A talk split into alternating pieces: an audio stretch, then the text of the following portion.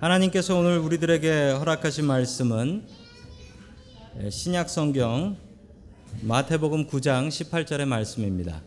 예수께서 이 말씀을 하실 때 한 관리가 와서 절하며 이르되 내 딸이 방금 죽었사오나 오셔서 그 몸에 손을 얹어 주소서 그러면 살아나겠나이다 하니 아멘.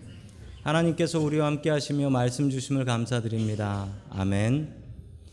자, 우리 옆에 계신 분들과 인사 나누겠습니다. 반갑습니다. 반갑습니다. 예, 우리 아이들의 찬양을 보니까 참 기쁘지 않습니까? 예. 너무 감사한 일입니다. 교회 저렇게 시끄러운 아이들이 있다라는 게 얼마나 감사한 일인지 모릅니다. 예. 예, 한국 잘 다녀왔습니다. 너무 감사드리고 기도해 주셔서 감사합니다. 어, 그런데 시차 적응이 제대로 되지 않아서 지금 저희 시간은 뭐 아프리카 어디쯤 시간인 것 같습니다. 한국에 가서 부모님께 인사를 드렸습니다. 저희 어머니께서는 제가 어렸을 때부터 자주 이런 말을 하셨는데 내가 자식 때문에 산다라고 하셨어요. 내가 자식 때문에 산다. 저는 이 말이 참 싫었습니다. 자식 때문에 산다.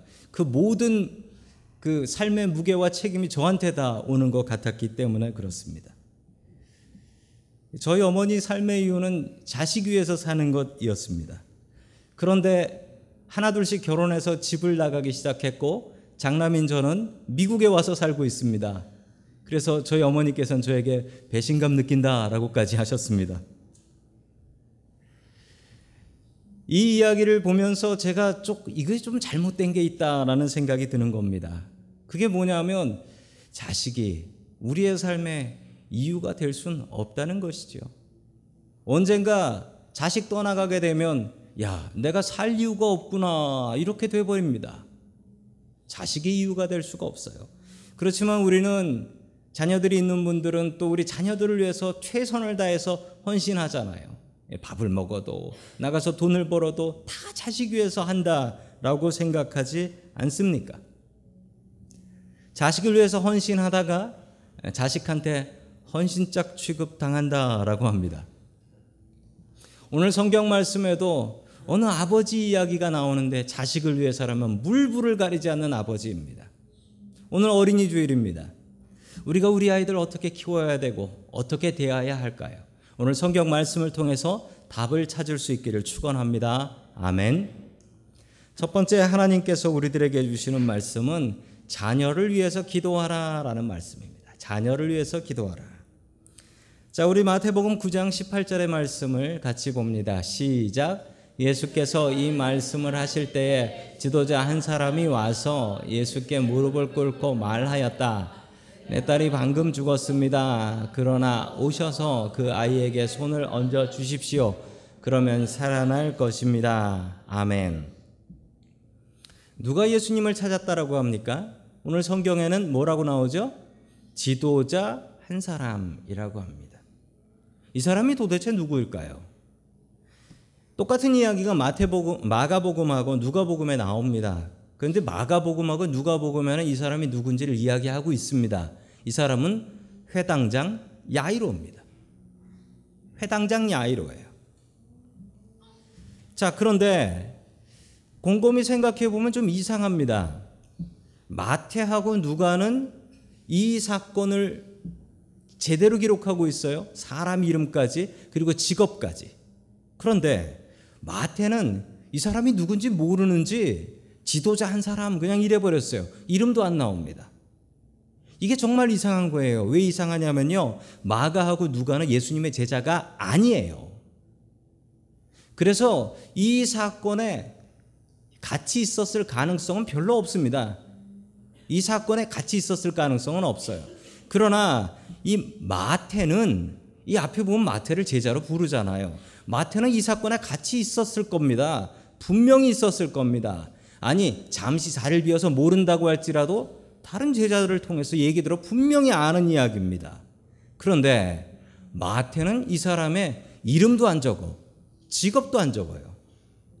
그런데 오히려 보지도 못했을 마가하고 누가는 이름하고 직업을 적었습니다. 왜 이랬을까요? 아니 모르면 다른 사람한테 물어봐라고도 적어야지 왜 지도자 한 사람 이랬을까요? 마태는 이 사건을 너무나 정확히 잘 기억하고 있었습니다. 그러나 마태는 우리 마태복음 보면서 알 수 있는 사실인데 마태는 일부러 사람의 이름을 적지 않습니다. 그 사람을 생각해서 이름이 밝혀지면 곤란한 일을 당할 만한 사람, 부끄러운 사람의 이름은 일부러 빼버렸습니다. 오늘 이 이야기를 마태복음을 읽는 사람, 독자들은 유대인들입니다.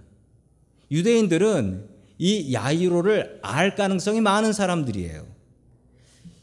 이 유대인들에게 야이로는 어떤 사람이냐면 회당장이었는데 배신하고 유대교를 배신하고 예수를 따랐던 배신자요 변절자입니다. 그래서 마태는 혹시라도 이 야이로의 이름을 밝히게 되면 그의 가족들과 후손들이 피해를 받을까봐 그 이름을 완전히 빼버렸습니다. 그리고 직업도 빼버렸습니다. 알면서도 모른 척하고 있는 것입니다. 우리는 아는 것이 힘이라고 합니다. 그리고 어떤 소문을 들어서 알게 되면 다른 사람한테 이렇게 얘기하기도 해요. 그 소문 들었어? 아니, 그거 왜 몰라? 라고까지 이야기를 합니다. 우리에게 필요한 마음은 이 마태의 마음입니다. 마태의 마음은 모른 척 해주는 마음입니다. 모른 척 해주는 마음. 알고 있지만 그 사람을 배려하는 마음으로 모른 척 해주는 거예요. 얼마 전에 제가 그 목회위원회에서 활동을 하고 있어요. 노회 목회위원회 활동을 하는데 그 목회위원회 모임을 가게 됐는데 제가 꼭 가야 돼요. 그날 뭐 투표도 하는 일이 있고 그래서 꼭 가야 되는데 갑자기 제 오른쪽 눈에 실핏줄이 심하게 터졌어요. 그래서 완전히 빨갛게 돼 버렸습니다. 제가 봐도 너무 보기 흉했어요. 그런데 어쩔 수 없습니다. 제가 꼭 회의를 가야 돼서 회의를 갔더니만 뭐 다른 목사님하고 장로님들이 제 눈을 보시더니 한번 보고 놀래시더라고요. 근데 정말 대단한 것은 그분들 중에 한 분도 저한테 네 눈이 어떻게 된 거냐라고 물어본 사람은 없었습니다. 관심이 없었던 게 아니고요. 저를 배려하는 마음입니다. 보는 사람마다 니는 어떻게 된 거냐, 니는 어떻게 된 거냐. 그러면 제가 얼마나 당황스럽겠어요. 거기 계신 목사님하고 장로님이 단 한 분도 저한테 눈에 대해서 묻지 않으셨습니다. 그 다음날 제 눈에 빨간 빛이 많이 사라졌어요. 그리고 지역교회 한국 목사님들 모임에 갔습니다. 한국 목사님들 모임에 갔더니 다들 눈 어떻게 된 거냐고. 그리고 그 중에 어떤 목사님 한 분은 또 이렇게까지 말씀하셨어요. 사모님한테 맞았냐고. 아니 맞아도 눈 탱이가 맞지 어떻게 눈 알이 맞아요. 어, 그렇게까지 물어보는 분들이 계셨습니다. 혹시 그 중에 어떤 분은 어, 김 목사 사모님에게 맞다 이렇게 헛소문까지 냈을지도 모르겠습니다. 좀 모른 척 해주는 것이 그게 배려고 그게 은혜입니다.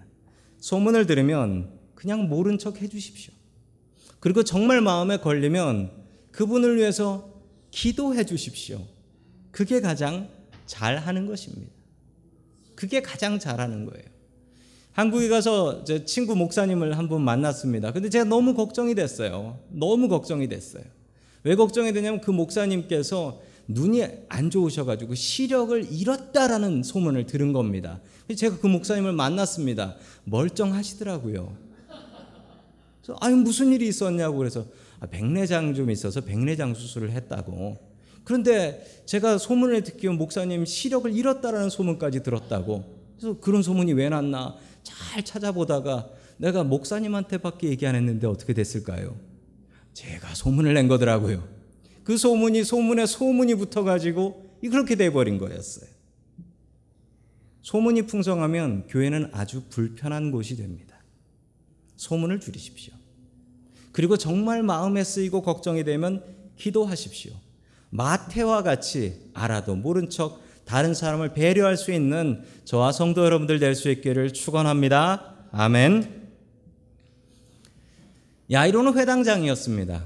회당은 어떤 곳이었을까요? 화면에 보시면 회당이 나옵니다. 저 회당은 샌프란시스코에 있는 회당입니다. 유대인들이 모이는 회당이지요. 회당을 영어로는 시나고그라고 부릅니다. 유대인들은 저곳에 모여서 예배를 드리죠. 당시 이스라엘에는 한 480개 정도의 회당이 있었다라고 기록하고 있습니다. 회당은 유대인들이 모여서 예배하고 교육하는 곳. 예루살렘 성전하고는 다른 것입니다. 성전은 제사 드리는 곳이죠. 그런데 저 회당은 예배하는 곳입니다. 지금 유대인들은 저 회당에서 모여서 예배를 드립니다. 회당은 언제 시작된 것이냐면 유대인들이 바벨론의 포로로 붙잡혀 갔을 때 그때부터 회당이라는 것이 시작이 되었습니다. 왜 그랬냐면요. 예루살렘 성전에 갈 수가 없으니 우리끼리 어떻게 모여서라도 예배를 드려야 된다라는 마음으로 만든 것이 회당이에요. 그래서 우리 성경을 보시면 알 수 있는데 구약 성경에는 회당이라는 말이 아예 나오지 않습니다. 그런데 신약 성경에는 회당이라는 말이 너무 자주 나와요. 그러면 구약과 신약 사이에 생긴 게 회당인 거예요. 그때가 예, 바벨론의 포로로 붙잡혀 갔을 때이기 때문에 그렇습니다. 자, 회당장 야이로라고 합니다. 회당장은 무엇이냐면 회당에서 가장 높은 사람입니다. 회당을 관리하는 사람인데 이 사람은 어떤 일을 하는 것이냐면 예배 순서를 정해요. 그리고 기도를 합니다. 그리고 설교할 사람을 정해요. 정해진 설교자가 있으면 돌아가면서 설교를 하고 그리고 밖에서 어떤 선생님 랍비가 왔다라고 하면 그분을 만나보고 아 괜찮은 사람이다. 그럼 설교를 시키기도 했습니다. 예수님께서 회당에서 설교하실 때 이 회당장을 만나고 이 회당장이 허락을 해야만 설교할 수 있었던 거예요. 또한 회당장은 회당에서 문제가 있는 사람이 있으면 가서 지적을 하면서 당신 그렇게 하면 안 됩니다. 라고 혼까지 내줄 수 있는 그런 권세가 있는 사람이었습니다. 회당장은 누가 되었냐면 동네 장로 중에 장로 가장 어른이지요. 그 어른 중에서 가장 덕망이 높은 사람 한 사람을 뽑습니다. 그리고 이 사람은 1년 동안 회당장을 할 수 있고요. 잘 하게 되면 계속 반복해서 회당장을 할 수 있었던 것입니다. 그러므로 회당장은 절대로 나이가 어린 사람이 아닙니다. 그 동네, 그 마을에서 가장 높은 어른입니다. 그리고 가장 믿을 만한 사람이었던 것이죠. 자, 그 이야기를 누가복음에선 이렇게 기록합니다. 누가복음 8장 41절 봅니다. 시작. 그때 야이로라는 사람이 왔다. 이 사람은 회당장이었다. 그가 예수의 발 앞에 엎드려서 자기 집으로 가자고 간청하였다. 아멘. 갑자기 예수라는 청년 앞에 회당장 그 동네의 가장 큰 어른이었던 야이로가 와서 이렇게 무릎을 꿇었습니다. 청년 예수님의 발 앞에 이렇게 무릎을 꿇은 이 사건만으로도 동네에는 큰 충격과 공포였습니다. 어쩌면 우리 마을에서 가장 높으신 회당장님께서 저 청년 예수 앞에서 무릎을 꿇었던가. 그리고 이렇게 간구했습니다. 예수님, 제발 저의 집으로 같이 가시죠. 그리고 죽어가는 내 딸을 위해서 기도해서 내 딸을 살려주십시오. 이렇게 애원을 했습니다. 회당장 야이로에게는 딸이 하나 있었습니다. 외동딸이었고 그 나이는 12살이라고 합니다. 그 12살밖에 안 된 그 딸이 병들어서 죽어가고 아니 이미 죽어 있었습니다. 회당장 야이로는 간절하게 주님 앞에 무릎을 꿇고 간구했습니다. 제 평생에 했던 기도 중에 가장 간절했던 기도가 언제냐라고 묻는다면 저는 주저하지 않고 이야기합니다. 저희 아들 진수 90일 됐을 때 병원에 입원했던 일입니다. 22일 동안 입원했고 계속 열이 떨어지지 않아서 22일 동안 너무나 고생을 많이 했습니다. 제 아내가 그때 6인실 병실에 저희 아이 젖을 먹여가면서 간병을 했던 기억이 납니다. 저는 교회 출근했지요. 교회 출근해서 일이 돼야지요. 일이 안 되니까 교회 기도실 가서 앉아서 울면서 기도했습니다. 무슨 병인지도 모르는데 또 병명을 알고 나니까 이 병이 잘못하면 평생 심장에 장애를 갖고 살 수도 있는 병이다 라고 얘기를 들었습니다. 제가 너무 간절히 울면서 기도를 했더니만 이뭐 교회에 너무 제 기도하는 소리가 울려 퍼졌는지 교인들이 도대체 무슨 일이 있는지 와서 제가 괜찮은지 확인하시더라고요. 그때만큼 열심히 기도를 할 수 있을까? 그런 마음이 듭니다. 그러나 어느 부모나 이런 마음을 가지지요. 자신의 자녀들이 아프고 괴롭고 힘겨울 때. 어느 부모가 이렇게 무릎 꿇고 기도하지 않겠습니까? 회당장 야이로도 자신이 회당장이고 그 마을에서 가장 높은 사람이지만 내가 내 딸 살리기 위해서라면 저 청년 예수 앞에 어찌 무릎을 꿇지 않겠는가? 무릎을 꿇고 기도했습니다. 자식을 키우다 보면 말 못할 고통을 당할 때가 있습니다. 그렇게 사랑스럽고 그렇게 예뻤던 아이들이었는데 사춘기 들어가고 청소년기에 들어가면 자식이 원수같이 변하기도 합니다. 자식이 원수같이. 그런 경험 있는 분들 있으실 거예요. 그럴 때 우리가 해야 될 일은 무엇일까요? 그때 우리가 해야 될 일은 기도입니다. 더 많이 불평을 하고 싶고 더 많이 잔소리를 해주고 싶습니다. 그러나 잔소리할수록 아이들은 더 멀어져 갈 뿐입니다. 불평을 줄이고 기도해야 됩니다. 잔소리 내려놓고 더 기도해야 합니다. 인류의 역사상 가장 훌륭한 신학자가 있습니다. 어떤 분일까요? 최근의 신학자가 아니에요. 신학자들이 공통적으로 생각하는 최고의 신학자는 성 어거스틴이라는 분이십니다. 고백록 참회록이라는 것을 쓰신 이 어거스틴이신 분인데 이분의 활동했던 시기를 보면은요. AD 354년부터 430년까지 활동하셨던 지금부터 한 1700년 전 분이세요. 그런데 어떻게 이런 분이 최고의 신학자가 될 수 있었을까요? 요즘 현대에 여러 가지 신학이 있는데 신학자들은 이렇게 얘기합니다. 현대 신학은 어거스틴 신학의 각주, 풋노트에 불과하다. 그만큼 대단한 분이세요. 그런데 이분은 대단히 방탕한 삶을 살았던 분이기도 합니다. 어머니가 기독교인이었습니다. 그러나 아버지는 다른 종교를 믿는 분이었습니다. 어거스틴이 18살 때 결혼도 하지 않고 어떤 여자를 데리고 삽니다. 그리고 아들 하나를 낳아요. 그리고서 실증이 나서 그 아들과 그 여자를 버립니다. 스무 살이 되었을 때는 마니교라는 종교에 빠져들기도 합니다. 세상에 온갖 나쁜 짓 다 하고 살았습니다. 그랬던 어거스틴이 주님의 말씀을 받고 주님의 종으로 거듭나게 됩니다. 어떻게 그럴 수 있었을까요? 어거스틴에게는 어머니 모니카가 있었기 때문이었습니다. 모니카라는 어머니가 있었는데 이 어머니는 자기 아들이 주님 앞에 돌아오기를 30년 동안 눈물로 기도했습니다. 아들이 나쁜 길을 걸어갈 때 그는 잔소리하지 않았습니다. 그냥 기도했어요. 그냥 주님 앞에 무릎 꿇고 30년을 기도했습니다. 참 놀라운 것은 이 어거스틴이 친구들과 나쁜 짓, 못된 짓을 할 때 그의 마음속에 돌덩어리 같은 마음이 하나 있었는데 그 마음은 우리 어머니가 나를 위해서 기도하고 있다 라는 사실이었습니다. 우리 어머니가 나를 위해서 이 시간도 기도하고 있다. 이 마음이 그의 마음 속에 돌덩어리 같이 내려앉았고 그는 끝내 주님 만나고 주의 종의 길을 걸어가게 됩니다. 그리고 그렇게 위대한 신학자가 된 것이지요. 그래서 남가주에 가면 LA 쪽에 가면 산타 모니카라는 해변이 있습니다. 성 모니카를 기념하는 해변인 것이죠. 그 어머니의 기도 덕분에 이렇게 위대하고 훌륭한 신학자가 나온 것입니다. 우리가 분명히 알아야 될 사실이 있습니다. 우리 같이 한번 따라해 볼까요? 기도가 자녀를 바꾼다. 기도가 자녀를 바꾼다. 잔소리가 아이들을 바꿀 것 같습니다. 그렇지 않습니다. 중고등학생만 되면 아이들이 잔소리에 귀를 막아버리고 잔소리 심하면 그냥 집을 나가버리기도 합니다. 잔소리는 내려놓고 우리가 기도를 늘려야 할 때입니다. 부모가 기도하는 것을 하나님께서 아십니다. 그리고 또 부모가 기도하는 것을 알아야 될 사람들은 우리의 자녀들입니다. 자녀들이 알아야 돼요.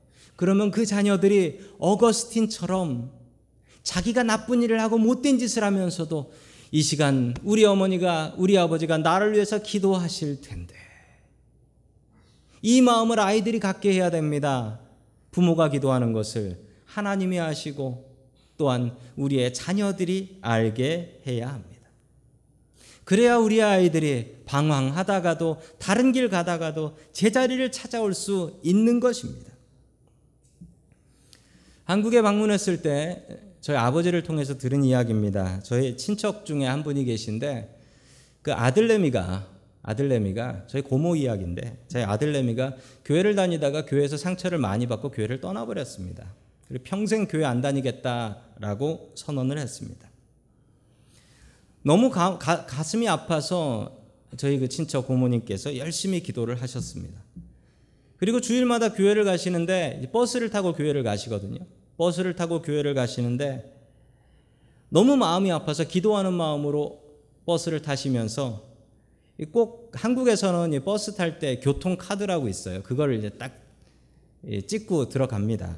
그런데 저희 고모님께서 이런 버릇이 있어요. 두 명입니다라고 하면서 둘을 찍어요. 그런데 꼭 한 명만 타요. 버스 기사분이 너무 이상해서 주일마다 그렇게 타면서 두 명입니다 하는데 뒤에 따라 타는 사람이 없어요. 왜 그런가 궁금해서 그 기사분이 물어봤답니다. 그랬더니 저희 고모님이 이렇게 말씀하셨대요. 저희 아들이 같이 교회 가고자 하는 기도하는 마음으로 제가 두 개 찍습니다. 지금 같이 교회 다니고 계세요, 아들하고. 그 부모의 기도하는 마음, 아버지의 기도하는 마음, 어머니의 기도하는 마음을 자식들이 알고 듣고 그게 마음의 돌덩어리 같이 내려앉아서 끝내는 주님께로 돌아오더라는 것입니다. 우리의 자녀들은 우리를 무엇으로 기억하고 있을까요? 기도로 기억되어야 됩니다. 자식의 기도 제목을 받아야 됩니다. 그래야 우리가 은퇴하고 나이 들고 힘 없어도 자녀들이 우리에게 기도 제목을 가지고 옵니다. 아버지 좀 기도해 주세요. 어머니 좀 기도해 주세요. 우리는 살면서 자식 때문에 기뻐하고 또 한때는 자식 때문에 산숨 짓고 또한 자식 때문에 기도합니다.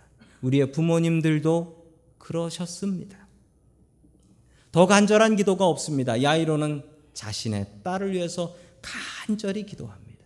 그 기도를 통해서 주님 앞에 나아갔습니다. 기도가 자녀를 바꿉니다. 기도가 자녀를 바꿉니다. 이 사실 명심하시며 야이로처럼 기도로 자신의 자녀를 바꿀 수 있기를 주의 이름으로 간절히 축원합니다. 아멘. 두 번째 마지막으로 하나님께서 우리들에게 주시는 말씀은 자녀를 통해서 주님을 만나라라는 말씀입니다. 자녀를 통해서 주님을 만나라. 동네 사람들이 야이로 때문에 놀랐습니다. 동네의 가장 큰 어른이고 회당의 가장 큰 어른인 회당장이 청년 예수님 앞에 무릎을 꿇었습니다. 예수님께도 참 좋은 기회 같습니다. 회당장이 예수님을 믿으면 어떻게 될까요? 그 회당 사람들이 다 예수님 믿습니다. 그 동네 사람들도 다 예수님 믿게 됩니다. 다시 말씀드리자면 지금 예수님께서 회당장 야이로를 VIP처럼 보셔야 되는 거예요. 이 사람 전도하면 이 동네가 다 예수 믿게 되는 거예요. 예수님께서는 야이로의 집을 향해서 발걸음으로 옮겨가십니다. 그런데 가는 길에 이상한 일이 벌어지게 되지요. 자, 우리 마태복음 9장 20절 말씀 같이 봅니다. 시작. 그런데 혈루증으로 앓는 여자가 뒤에서 예수께로 다가와서 예수의 옷슬에 손을 대었다. 아멘. 엉뚱한 일 하나가 벌어집니다. 열두 해 동안 혈루증을 앓았던 여자가 예수님을 따라와서 그 많은 사람들 속에서 손을 내밀어 예수님의 옷자락을 잡았습니다. 그 순간 예수님의 능력이 나가면서 이 여자의 병이 나왔어요. 혈루증이라는 병은 몸에서 피가 마르지 않고 계속 흐르는 병입니다. 특별히 여자분들이 앓는 병인데 이 병을 앓게 되면 율법은 이렇게 얘기합니다. 이 여자는 부정한 여자가 됩니다. 이 부정한 여자가 예수님께 손을 댄 거예요. 지금 급한 일로 예수님께서는 야이로의 딸을 살리러 가고 계시지 않습니까? 그런데 예수님께서는 웬일인지 일부러 그러시는 것처럼 시간을 끌고 계십니다. 계속해서 22절 말씀 같이 봅니다. 시작. 예수께서 그를 보시고 말씀하셨다. 기운을 따라 내 믿음이 너를 구하였다. 바로 그때 그 여자가 나았다. 아멘. 지금 제자들은 될 수 있으면 빨리 가서 이 회당장의 딸을 고치려고 주님, 사람들이 너무 많아서 누가 그랬는지 모릅니다. 얼른 가시죠. 아니, 이 중에 있다. 찾아내라. 그 여자 찾아냈습니다. 그 여자 찾아내서 그 여자에게 용기 내라. 내 믿음이 구했다. 너무나 자상하게 이 여인을 위로하시고 치료하셨습니다. 이 순간 애가 타는 사람 하나가 있습니다. 바로 야이로입니다. 내 딸이 죽어가고 있는데, 내 딸 숨 넘어가는데, 지금 예수님께서 뭐 하고 계신 건가? 그냥 좀 지나가시지. 내 딸 숨 넘어가는데 지금 뭐 하고 계신 건가? 오히려 시간을 더 지체하고 계신 것입니다. 저는 그런데 이 말씀이 너무나 큰 은혜가 됩니다. 한번 비교해 보시죠. 12살 먹은 회당장의 딸, 그리고 그 동네 천독꾸러긴 12해 동안 혈루증 걸린 여자, 이 둘을 비교해 보시죠. 누가 더 귀합니까? 이 누가 더 귀해요? 당연히 회당장의 딸이 더 귀하지. 회당장 딸을 빨리 고쳐놔야지. 그래야지 더 많은 사람들이 예수님 믿게 될 텐데. 예수님 왜 이러시는 걸까요? 그런데 저는 이 예수님의 마음이 너무나 좋아요. 예수님께는 이 높은 회당장의 딸이나 열두 해 동안 혈루증 앓는 여자나 똑같이 귀한 한 영혼이라는 사실입니다. 예수님께서는 우리를 이렇게 보고 계십니다. 세상에 더 가치 있는 영혼이 어디 있습니까? 더 가치 있는 영혼은 한 두 영혼 정도 됩니까? 똑같습니다. 교회에서 헌금 더 많이 하면 귀한 영혼인가요? 세상에서 더 많이 성공한 사람이면 귀한 영혼인가요? 그렇지 않습니다. 주님 보시기에는 똑같이 소중한 한 영혼입니다. 주님께서 우리를 이렇게 보십니다. 우리를 소중한 사람으로 보고 계신 거예요. 우리 옆 사람께 이렇게 축복해 주시면 좋겠습니다. 당신은 소중한 사람입니다.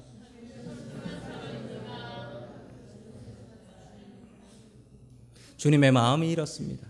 우리가 어떤 상황이든 우리가 아무리 못났다 할지라도 하나님께서 보시기에는 사랑스러운 내 자식, 사랑스러운 한 영혼입니다. 우리를 귀하게 여기는 주님을 온전히 의지할 수 있길 축원합니다. 아멘. 그러나 이러던 사이에 벌써 회당장 야이로에 따른 죽어서 차가운 시신이 되어가고 있었습니다. 예수님께서는 그 야이로의 딸에게 찾아가셨습니다. 마가복음 5장 39절 말씀 같이 봅니다. 시작. 들어가셔서 그들에게 말씀하셨다. 어찌하여 떠 울고 있느냐? 아이는 죽은 것이 아니라 자고 있다. 아멘. 예수님께서 이 소녀가 자고 있다라고 하셨습니다. 그러자 사람들이 비웃었습니다. 죽었는데. 능력 없는 사람들에게는 죽은 겁니다. 그러나 깨울 능력 있는 예수님께는 자는 것입니다. 우리는 그 능력의 예수님을 믿습니다. 그 부활의 예수님을 믿습니다. 안 믿을까봐 스스로 부활을 본으로 보여주신 예수님을 믿습니다. 그 예수님을 의지할 때 죽어가던 우리의 영혼이 살아나고 죽어가던 우리의 몸이 다시 부활할 수 있는 줄로 믿으시기 바랍니다. 아멘. 자, 계속해서 마가복음 5장 41절 같이 봅니다. 시작. 그리고 아이의 손을 잡으시고 말씀하셨다. 달리다금 이는 번역하면 소녀야 내가 내게 말한다. 일어나거라 하는 말이다. 아멘. 달리다굼이라고 말씀하셨다고 합니다. 잘 이해하지 못할 말인데요. 왜 그러냐면 이게 예수님께서 하셨던 아람어입니다. 진짜 예수님께서 하셨던 말씀이에요. 그 느낌이 너무 강력해서 그 말씀의 느낌을 살리려고 마가는 이 말을 번역해서 쓰지 않고 달리다굼이라고 예수님의 말씀 그대로 적었습니다. 달리다굼은 무슨 말이냐면요. 이 두 단어입니다. 원래 끊어 읽어야 돼. 달리다, 쿰 이렇게 읽으셔야 돼요. 이렇게 읽으셔야 되는데 이 달리다는 소녀라는 뜻입니다. 소녀. 그리고 쿰이라는 말은 일어나라라는 뜻입니다. 예수님께서는 소녀를 부르시며 소녀야 일어나라라고 명령하셨던 것입니다. 그러자 소녀는 벌떡 일어났고 그리고 배가 고픈 듯 열심히 먹고 정상적인 아이로 돌아오게 되었다라는 것이죠. 저희 부모님도 그러셨지만 부모는 자식들을 위해서 사는 것 같습니다. 자식들을 위해서 열심히 일하고 희생하고 자식 잘 되기만 바라며 삽니다.